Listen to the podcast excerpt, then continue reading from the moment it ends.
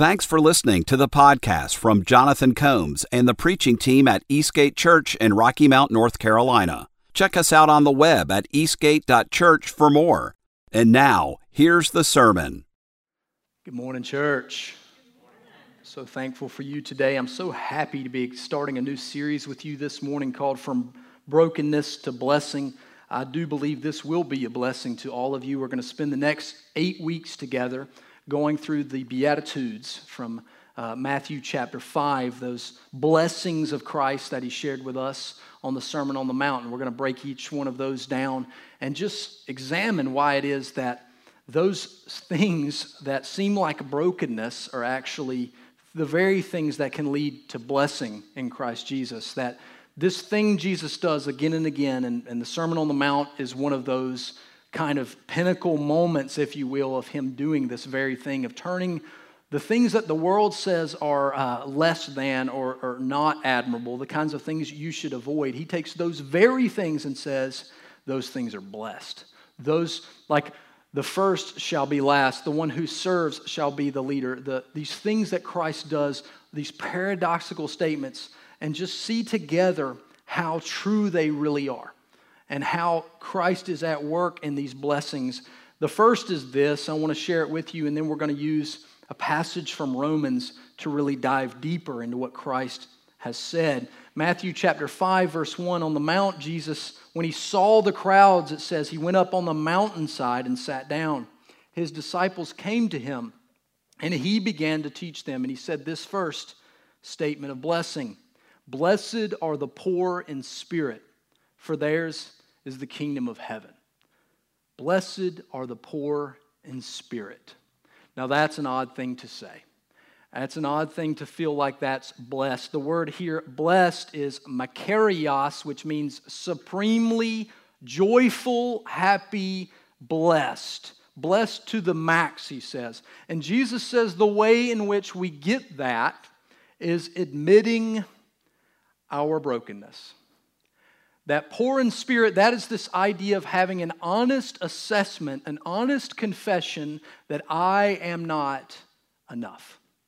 That's what it means to be poor in spirit. Jesus says, in order to be blessed, it begins with admitting helplessness, powerlessness, brokenness, so that maybe now you can be on the adventure of experiencing a life of blessing. Isn't that wild? That to begin the process of blessing begins with saying, I am broken.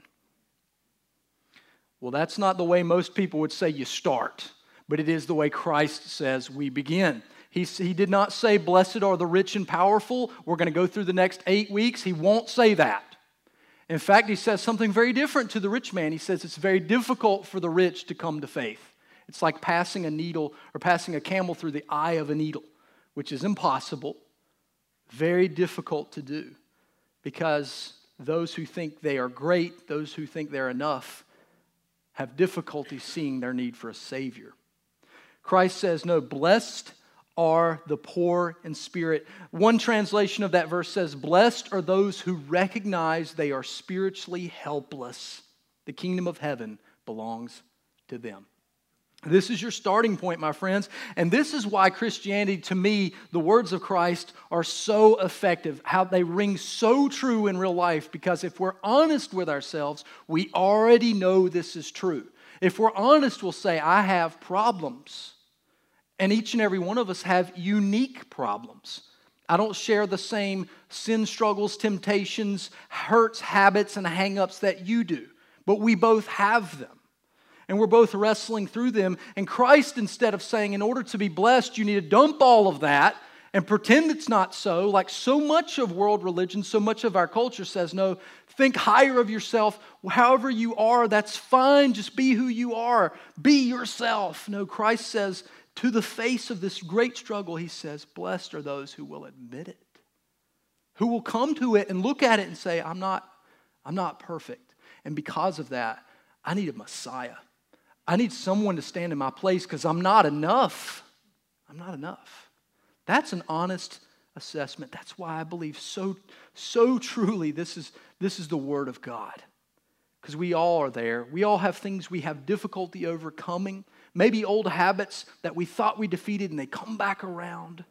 And we have to come to this verse all over again and say, you know what? Christ Jesus, I'm poor in spirit, but you are more than enough. You are more than enough. I want to give you a couple of lists in case for some reason you think you can check out. I want to give you no out this morning because we're all struggling with some hurt, some habit, some hang up. And so here's the hurt list, and probably you're on the hurt list somewhere. Perhaps you've been personally hurt by another, you've been abandoned. Maybe you have dealt with abortion, maybe abuse, some form of adultery. There's been betrayal in your life, death, which almost all of us have faced on some capacity. Some of us, it's really hurt us to a point of brokenness, divorce, dysfunctional family, grieving, neglect, rape, rejection, unforgiveness. All of these are hurts. And if that wasn't enough, there's perhaps some habits you form, maybe because of hurts. Here's some habits. You can have abusive behavior. Maybe you struggle with addictions, eating addictions, overeating, gambling, gossip. You tend to isolate yourself. You do the very opposite of what God says to do. You say, when you're in the most struggling time, you go and get alone and struggle in your struggles all by yourself. You lie. You have integrity issues sexually. You're spending, you're working too hard. Addictions. Here's some hang ups anger, anxiety. I'm arrogant. I wouldn't never say I'm arrogant. I'm too, I'm too good to be arrogant. I struggle with my image. I bully. I've been bullied. I'm codependent. I have control issues. I'm depressed. I'm fearful. I'm envious. I'm jealous. I'm guilty. I have a lack of self control. I have lazy issues, uh, which kind of has to do with the last one that procrastination, materialism, all these, perfectionism. Did you find yourself in one of these lists? I certainly did. Here's the good news, church. So did I. So did every human who's ever walked the face of our planet, bar one Christ Jesus, the sinless Savior. The rest of us, however, have to come to this recognizing the truth and saying, I am poor in spirit, Lord Jesus, and you say I'm blessed for that. I'm coming clean. Today's the coming clean message, okay? We're good with that?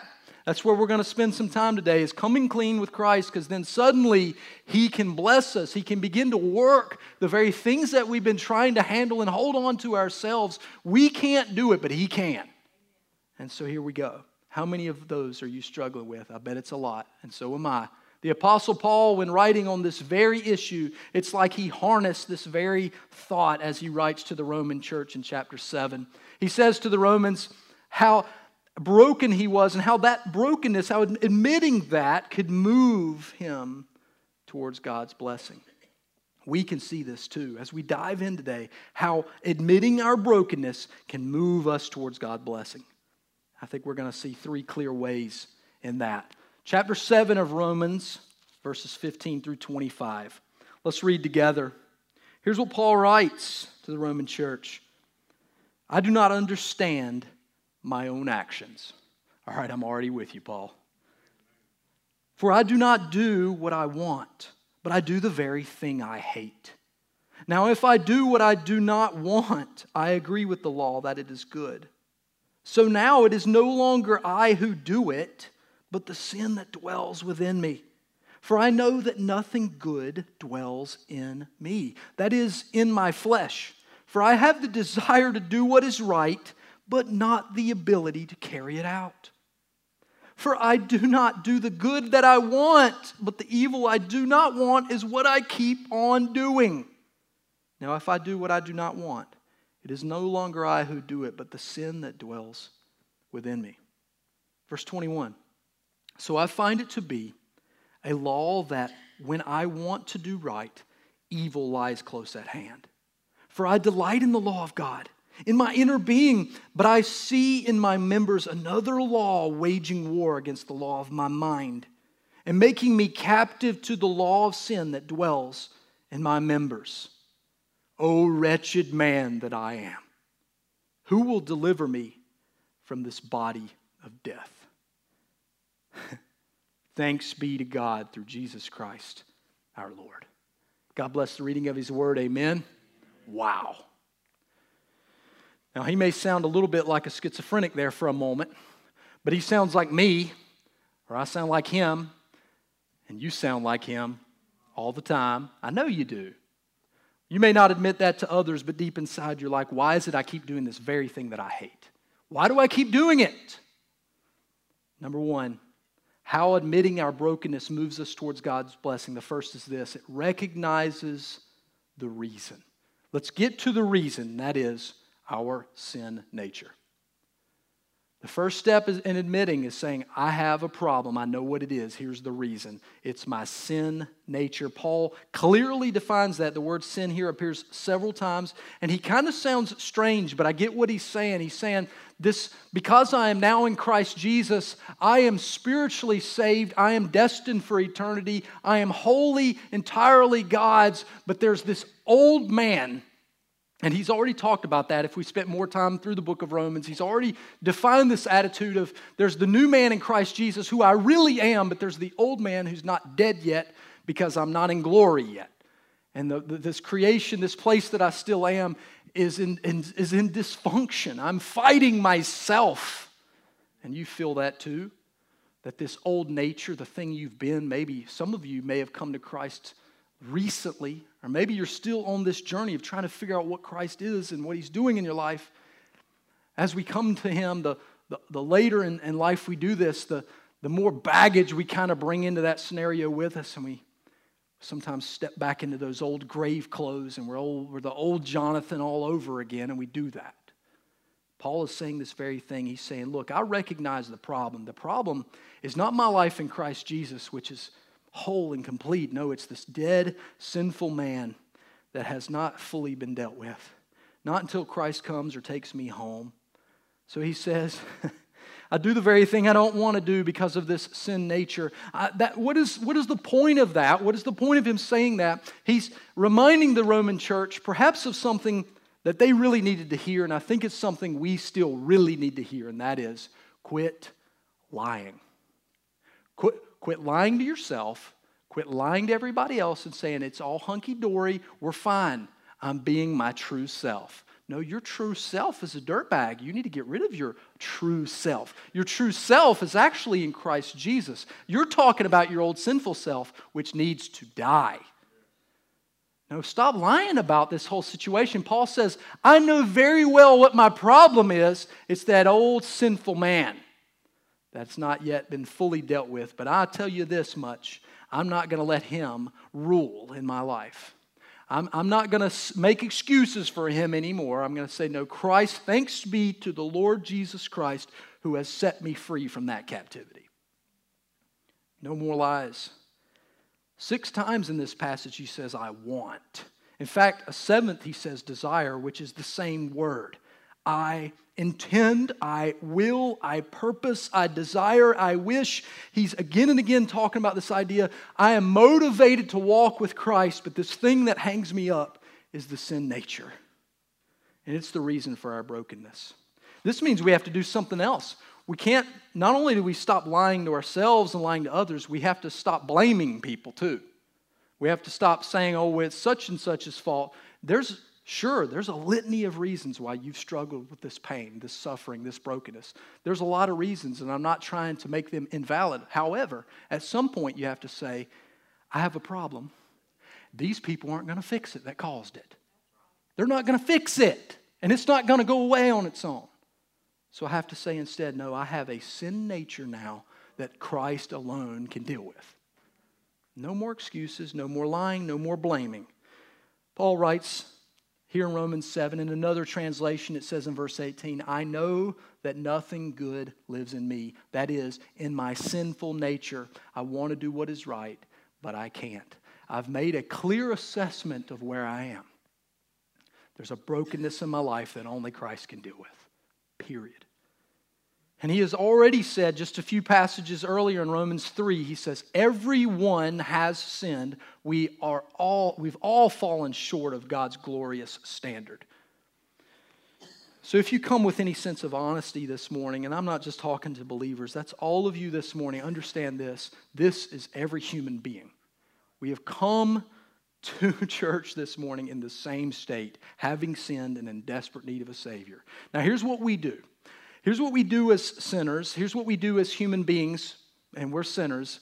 We step into God's place. We do this all the time. Believers do it too. We, sometimes we do it completely un, un, unintended, and we play this part of God trying to be in control. And there's a lot of things we try to control. We're trying constantly to control our image. Because to, to admit, as Paul did, and imagine this, just pause for a moment. Imagine the Apostle Paul. He sets a standard that I have difficulty following, the kind of standard where he spends the duration of the rest of his life after, Christian, uh, after coming to Christ following the Lord, but going from town to town, witnessing, getting stoned to death, getting beaten, getting eventually killed for his faith. This is a man that I am very much respect and would love to imitate as he imitated Christ. That very man, that man writes to the Roman church and says, I do the sins I don't want to do all the time. And I don't want it anymore, but thanks be to God, He has freed me from this captivity. That's an amazing thought that the Apostle Paul, one of the, where, the main writer of the New Testament, does not try to control his image, as we often do. I could go to y'all's social medias, your Facebooks right now, and I'm not saying there's nothing wrong with this. I'm not saying go home and immediately take a default picture of you at your default state. None of us necessarily want to see that. But what we really do all the time is take the pictures of the glorious things that are happening in our life. There's never anything we post typically about the most awful things we're going through that day. Oh, let me I know what my I know what my Facebook profile should be. When I first wake up in the morning. There we go. When my eyes are partially cross-eyed and my hair's doing this. And y'all know how I am about my hair. I'm not posting that. Not my hair all messed up. No, none of us make that our profile pic. But in truth, that's how we really feel that day. We woke up, maybe you woke up this morning and you're absolutely whooped. You're exhausted. Maybe you had a terrible fight yesterday. Maybe you had a terrible fight on the way here with your wife. I don't know. But you come in this place and it's, and I'm not saying you got to come right in the door and say, Pastor Jonathan, I almost punched my wife this morning. I don't need, I'm not saying that's what you do, but there's no there's no reason to put on this facade before God and before others, especially amongst believers. We try so hard to control our image. We try to control other people. We try to manipulate them to think everything's okay. No, admit your brokenness. We try to control our problems and our pain all the time. We try to cope with these things, these hurts, habits, and hangups we just read off. We are trying to deal with them, but often not with Christ. And sometimes we make new hurts, habits, and hangups with the very coping mechanisms we tried to use. So now we find new and awful addictions because what really started it was I feel abandoned, I feel depressed, but now I have an addiction. The honest approach is this just as Paul said, I do the very things I don't want, I do the very things I hate, but thanks be to the Lord He's the one who frees us from captivity. He's the freer, He's the rescuer. Will you recognize your reason first and foremost? Stop lying, stop making excuses, stop blaming. No, oh no, it's me. There, sure, there's a lot of things, but at the end of the day, it's my sin nature. Christ, you deal with it. It's yours and yours alone to conquer. And I lay it at your feet now. I am yielding to that now and saying, God, your will be done, not mine. And here's the second. And this is one of the more unusual points I've done in a while. This is a point that has multiple blanks. When's the last time you've seen me do that? Awesome stuff. Number two, it acknowledges the results. The first being, we're powerless to change. Here are the results. The reason is we have a sin nature. Here are the results of that sin nature apart from Christ Jesus powerlessness to change. That's what Paul is speaking on. If the Apostle Paul can say this, if he can say, the, the disciple of disciples, if you will, he says, no, in verse 18, I do not have the ability to change. He says in verse 23, I am captive. These words have the intent to mean I am unable, I am powerless, I do not have the strength nor the capacity to carry these things out. I'm going to continue to do the things I hate to do, even though I want to do better. I want to treat my kids better. I want to speak more kindly to my wife. I want to be more generous. I want to work harder at work, and then I get to work, and apart from Christ, I get lazy all over again. I can't stand my coworkers all over again. These things are true in some capacity for all of us powerlessness to change.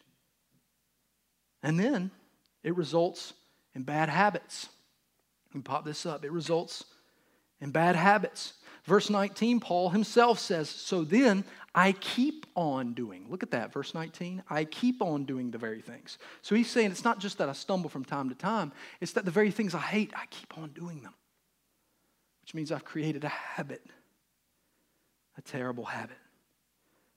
Doing the very evil, keep on doing the very evil I didn't want to do. And then, number, the, the third part of this results is frustration.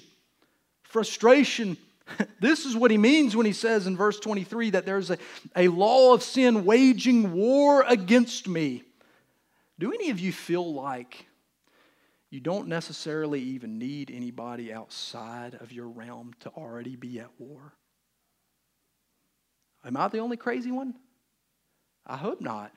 I don't really need anything outside of me to make my life a mess. I'm good at it all by myself. There's a, there's a war inside of my soul, a war in my spirit that's one side is Christ Jesus saying, You are loved, you are saved, you are free, you are mine. You're an eternal being with an eternal destination. You are more, and I love you completely, more than you could understand. And then there's this other side that says you're stuck, you're a mess, you've done this your whole life. There's a war inside of me. Now, certainly circumstances and, and, things outside of me can cause, can manipulate that and cause, prick me all over again, but I don't need any of y'all to make my life a mess. I do it all by myself. I don't need something terrible to happen for me to not go, okay, I am in desperate need of a Savior. Because look in here. This word in verse 23 is the word anti-stratumai. That anti, anti is where we, we understand that to be against, anti. Strato is strategy. It's like such a cool word to be against, to have a strategy against someone. That means internally, Paul is saying, there is something working against me. It's strategizing it's making a mess. This is the sinful nature, and it's frustrating. Do you see his frustration? I think that's why here Paul, inspired by the Holy Spirit, kind of has this back and forth, several lines of it, so that we could feel his frustration. The very one we have. I do the thing I don't want to do. I, I, the thing I want to do, I don't do. And I end up doing the thing I hate. I keep on doing it. Do you, you feel that tension? It's my life. Verse 24, the fourth thing comes true. He says it results in being miserable. We don't use this word a lot. He said, wretched man. Y'all can bring that back if you want. Man, that's wretched. That's a great word. That word literally means to be beaten down. To be beaten down, to be in a deep affliction he said, I am in a dark place. I am, de- I am in a deep, dark place. Miserable, wretched. That was all meant to build up all of that language was meant to build to this place where you finally say, I know who I am. I'm a broken man. I know what that causes in my life. It causes me to feel powerless. It causes me to lead into bad habits. It causes me to frust- be frustrated. And I take that on, out, out on, especially I take that out on the people I love most. And then it causes me to be miserable. And all of these things are true. And if we're honest and we come to this place of honesty, we can finally be blessed, those who are poor in spirit, because we can say, okay, God, I recognize I'm a mess. My problem is sin, and it has resulted in an absolute mess. The chief result of sin being this death. Romans 6:23, the wages of sin is death But the free gift of God is eternal life in Christ Jesus our Lord. I'm not just talking about physical death, which we will all face. No, Paul is here talking about a spiritual death, something worse. That the eventual state of my sin will be a, a full on eternal state of death. This is a fact. And not acknowledging this, not coming to a place of admittance and repentance, that's repentance truly, my friends. If you want to know what it means to repent, it means first saying, not okay. You don't get to repentance without that step. And here's what the psalmist writes in Psalm 32 There was a time when I wouldn't admit what a sinner I was, but my dishonesty made me miserable and filled my days with frustration. All day and all night, your hand was heavy on me. My strength evaporated like water on a sunny day until I finally admitted all my sins to you and stopped trying to hide them. I said to myself, I will confess them to the Lord, and you forgave me. And you forgave me. All my guilt is now gone. Have you ever experienced the freedom of repentance? If you haven't, you don't know what you're missing the freedom of finally not just repentance to God, the most important repentance, but the kind of repentance you can get with others. That you've been hanging on to something I've never forgiven. I've never talked to my father, my mother, that, that person that hurt me years ago, that, that ex spouse, that there's no forgiveness there, and it's, it's breeded this bitterness in you that the other person may not even have or know about and you are holding on to it with your powerlessness, your bad habits, your frustration, and you're miserable. I will confess them to the Lord, he says, and you forgave me. I found that for some reason, and it's God's grace and His alone, when I, when I confess, God forgives. He does it. He does it every time. John says it as a promise in 1 John. He says, Those who confess their sins, He is faithful and just to forgive them. He does it every time. Will you confess? Say, here's me. I hear two phrases around my house by my children. Um, two phrases that I would say are some of the most frustrating phrases I hear. You probably heard them as a parent. You may hear them currently as a parent. Uh, something will go wrong. Someone will hit someone. Someone will spill something. Someone will break something. Someone will make do something that causes me to, to have to intervene. And I will hear one of two phrases. One, it's not my fault. It's not my fault. Well, I, in this case, I literally watched you do it. So, is there something inhabiting your body and making your body move? Um, now, if they heard this message, they say, "Oh, that's the sinful nature." That would be that'd be difficult. I have to wrestle with that. It's not my fault, or I didn't mean to. I didn't mean to. Two phrases that, that frustrate me. And this message, I think, for the first time, has helped me understand why I'm so frustrated by them. Because I'm not God, I'm certainly not, I'm not the Heavenly Father, but I am His steward to these little people. He has placed me in the father role of these to hopefully point them to Him. And so now I am hearing from them the very things I say to Him. Oh yeah, I just kicked I just I just made this awful mess, God, but just so you know, I didn't mean to. I wonder how that makes him feel. Well, I'll tell you how it makes him feel. He had to die for me because I didn't mean to. He had to take on the excruciating pain of the cross because it's not my fault, but it is only my fault. It's only my fault. My sin nature is mine. These are two phrases I don't want my kids to live by.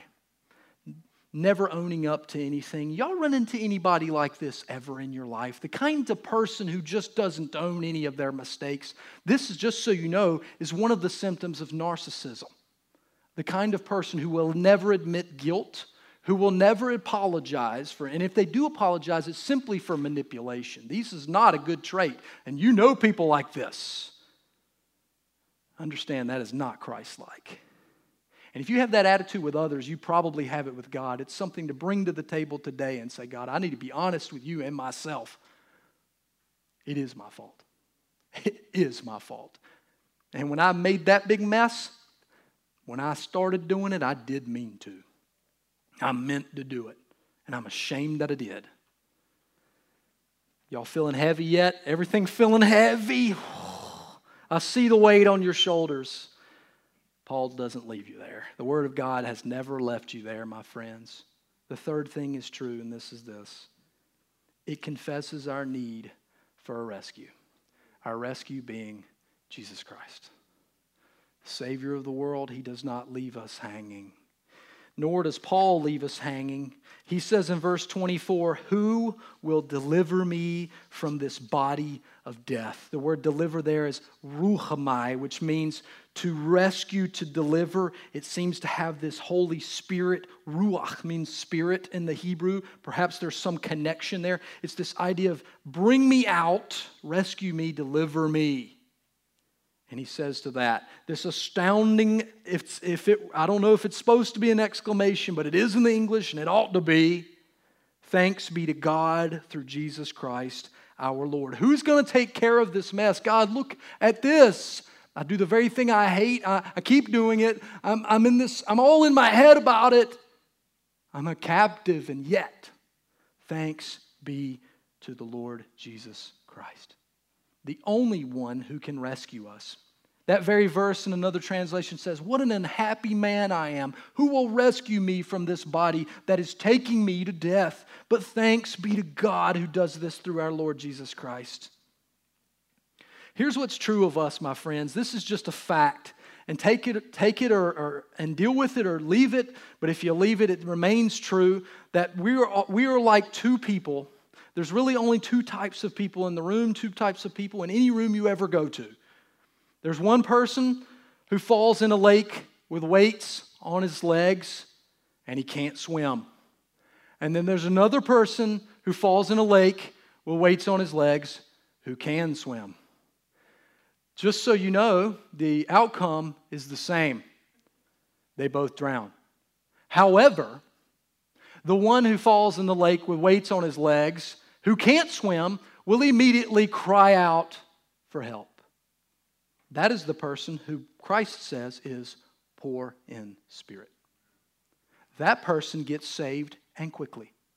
The other person may, as they're reaching the bottom of the lake with all of their wonderful technique, God, I am so strong. God, I can do the butterfly stroke. It doesn't do me so much good. I'm a champion freestyle swimmer. Too much weight. Won't matter. And somewhere bubbling down at the bottom, God help me. That person too may be saved if they will eventually be poor in spirit and say, I have weights on my feet, and no matter how hard I swim, I can't recover. But here's the good news, my friends. You don't have to think yourself so strong. You don't have to go bubbling, drowning through the rest of your days until you finally say, as we all will eventually, just so you know, we will all eventually say, I need a rescue in this life or the next, but we will all say it. But rather than drown all life, why not go ahead and say, you know what? I can't swim. I can't swim. To, to, which Paul says that that's the very notion of being poor in spirit. I know my disposition, I know my problem in Christ. I need you desperately. This is a place that leads to less suffering. It just does. Or even in spite of the pains and sorrows of your life, it finally gives you reason, purpose, and hope in them. We're all struggling with pains and sufferings and death and grief. Every human being is struggling with that in some capacity, but what Christ does is he comes in and gives it purpose, meaning, and hope. And not only that, I feel the power of the Holy Spirit to overcome things I never thought I could overcome. It's just a fact. I know I'm drowning. I know I've got weights on my ankles, and I'm not going to wait any longer. I'm asking you, my friend, will you stop waiting? Stop saying, No, I can swim. No, you can't swim. Confess your need for a rescue. I want to give an opportunity for you guys that something to consider because some of you in the room, well, all of us in the room are struggling with this in some capacity, but perhaps for you, you're in a very stuck place right now.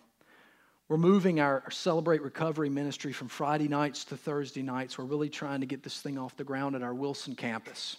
And perhaps those three lists I shared at the beginning, those are the model three lists for this ministry.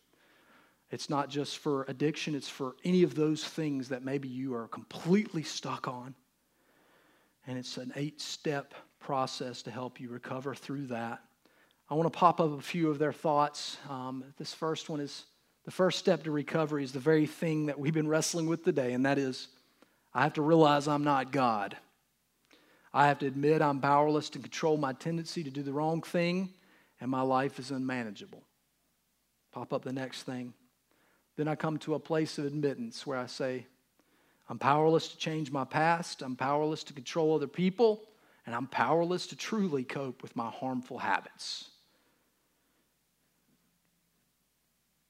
There's an opportunity for you, my friends, if you're really in a stuck place, to get help along with other fellow seekers and believers who who would like to very much overcome this anger, this depression, this addiction, whatever it is, you fill in the blank from your three lists. And if Thursday nights in Wilson don't work for you, I know that my brother over in, at Inglewood Baptist Church has a Tuesday night. And so if you want to know more information about that, get with me after service. This is an opportunity for you to really get healing and recover in Christ Jesus. Admitting we're powerless is an act of humility. It puts us in the position to really receive God's grace James writes this, verse 6 of chapter 4 God opposes the proud, but he gives grace to the humble. This, this is grace, my friends. It's a gift of God. It's a gift of God in spite of your position. This is how we've all come here today. We've all come with brokenness, but will we leave with repentance? Will we leave saying, I can't swim? I am drowning. But but Jesus. The greatest news, every time that appears in your Bible and the Bible says, but God, is the greatest thing. The greatest information that everything that was wrong, we have a rescuer. We can't swim, but He can. And He removes the weights so that we might follow Him. Let's pray now together, church. Heavenly Father, I'm asking first and foremost this morning that you would continue to show us your mercy and grace. This is a challenging thing for me to be reminded of as I come up here to preach your word, the thing I believe you've called me to do, but I know in myself and my spirit I am a broken man. I am a humble servant and nothing more. There's a lot of things in my life that feel like they would disqualify me personally. The way, the things, the things that come to mind, the very things, as Paul said, that I hate, I do at times. The things I really want to do, I don't even have the ability to do them at times. And yet I'm trusting this, God. I'm trusting this, first and foremost, that you saved me, that you love me in spite of me, that your grace is sufficient. I believe that today. And I believe that you saved each and every one of us in this place. When we put our faith in you, that our repentance, our confession of faith, sets us free. As Paul said, thanks be to our Lord Jesus Christ. You have done it. I believe that. Lord, show us grace. For that dear friend today who's come in this place, and maybe for a long time they've been lying to themselves, they know there's an issue. They've been seeing it for years but they've been walking away from it. When they look in that mirror, they say, I don't want to look at that right now, walk off. They've been telling other people it's okay, or maybe even blaming people for those things. God, I pray this message today would not leave them ashamed or guilty, but rather encouraged, knowing that I don't have to be that anymore. I'm not stuck. I may have felt like a captive for a while, but I'm not a captive. Thanks be to the Lord Jesus Christ. If that's you, my friend, you've been walking a long time in that pain and that sin and that brokenness, and you've been walking away from it, I want to give you an opportunity this morning to make Christ Jesus your Lord and Savior. To, to, for the first time in your life, to finally come clean and say, I'm not enough, God, and I'm in desperate need for a rescue. If that's you, my dear friend, pray along with me. Lord Jesus, I believe that you are my Savior, that you died on the cross for my sin. My brokenness, the stuff we've been talking about today, God, I, I have so many of those faults, so many of those flaws, Jesus. And yet here I, here I stand before you. praying this prayer of confession God, I know I'm a sinner. I know I'm broken. And yet I know this Jesus, you paid for it on the cross. And you freed me from that captivity. And God, I believe that you raised Jesus from the dead. And this morning I'm putting my hope and my faith in that. That not only Christ have you paid for my sin, but you've also risen from the grave and given me hope for a future, a future beyond this life. Now, God, I ask, would you continue to guide my life? Having saved me and set me free, would you now help me to live into that freedom? Dear friend, if you prayed that with me just now, welcome to the family of God. And we're all praying that again and again, God. again and again, we say, Lord, you are my Savior, you are my Lord, and would you help me to live out that freedom that, that you've given? In fact, you say in your word, God, it is for freedom's sake that you've set us free. Is for the, fair, the very uh, ability for us to live freely that you've done it, that you set us free from captivity. God, help us as Christians, as your church, to live that out in a way that's captivating to the lost world. That they would see this and go, okay, here's a fellow struggler, a fellow broken man, but he's dealing with it differently than me. He's dealing with it with hope and conviction and integrity. I pray you would set us apart, apart as your church, that people would know us by our conviction, that they would know us by our love, that they would know us by our actions, which are empowered by your Holy Spirit. God, do a work in us. I'm praying for that person this morning that's come in this place, that, that fellow believer, and they are deeply stuck in some hurt, some hang up, some habit. God, would you free them? Would you begin to remove those shackles even now that they would feel a sense of you at work in their life? Convict them right where they need to be convicted. Help them to deal with the issue that's underneath the problem. Maybe this, this thing they're treating it with some coping mechanism, but the real problem is underneath. Would you point it out to them right now? Help them to see it, give them conviction there, and then empower them to work on it, trusting you and your grace and your mercy. Continue to do a great work in us, Lord. We are your people, your humble servants, and we love you. Pray all this in Jesus' name. Amen.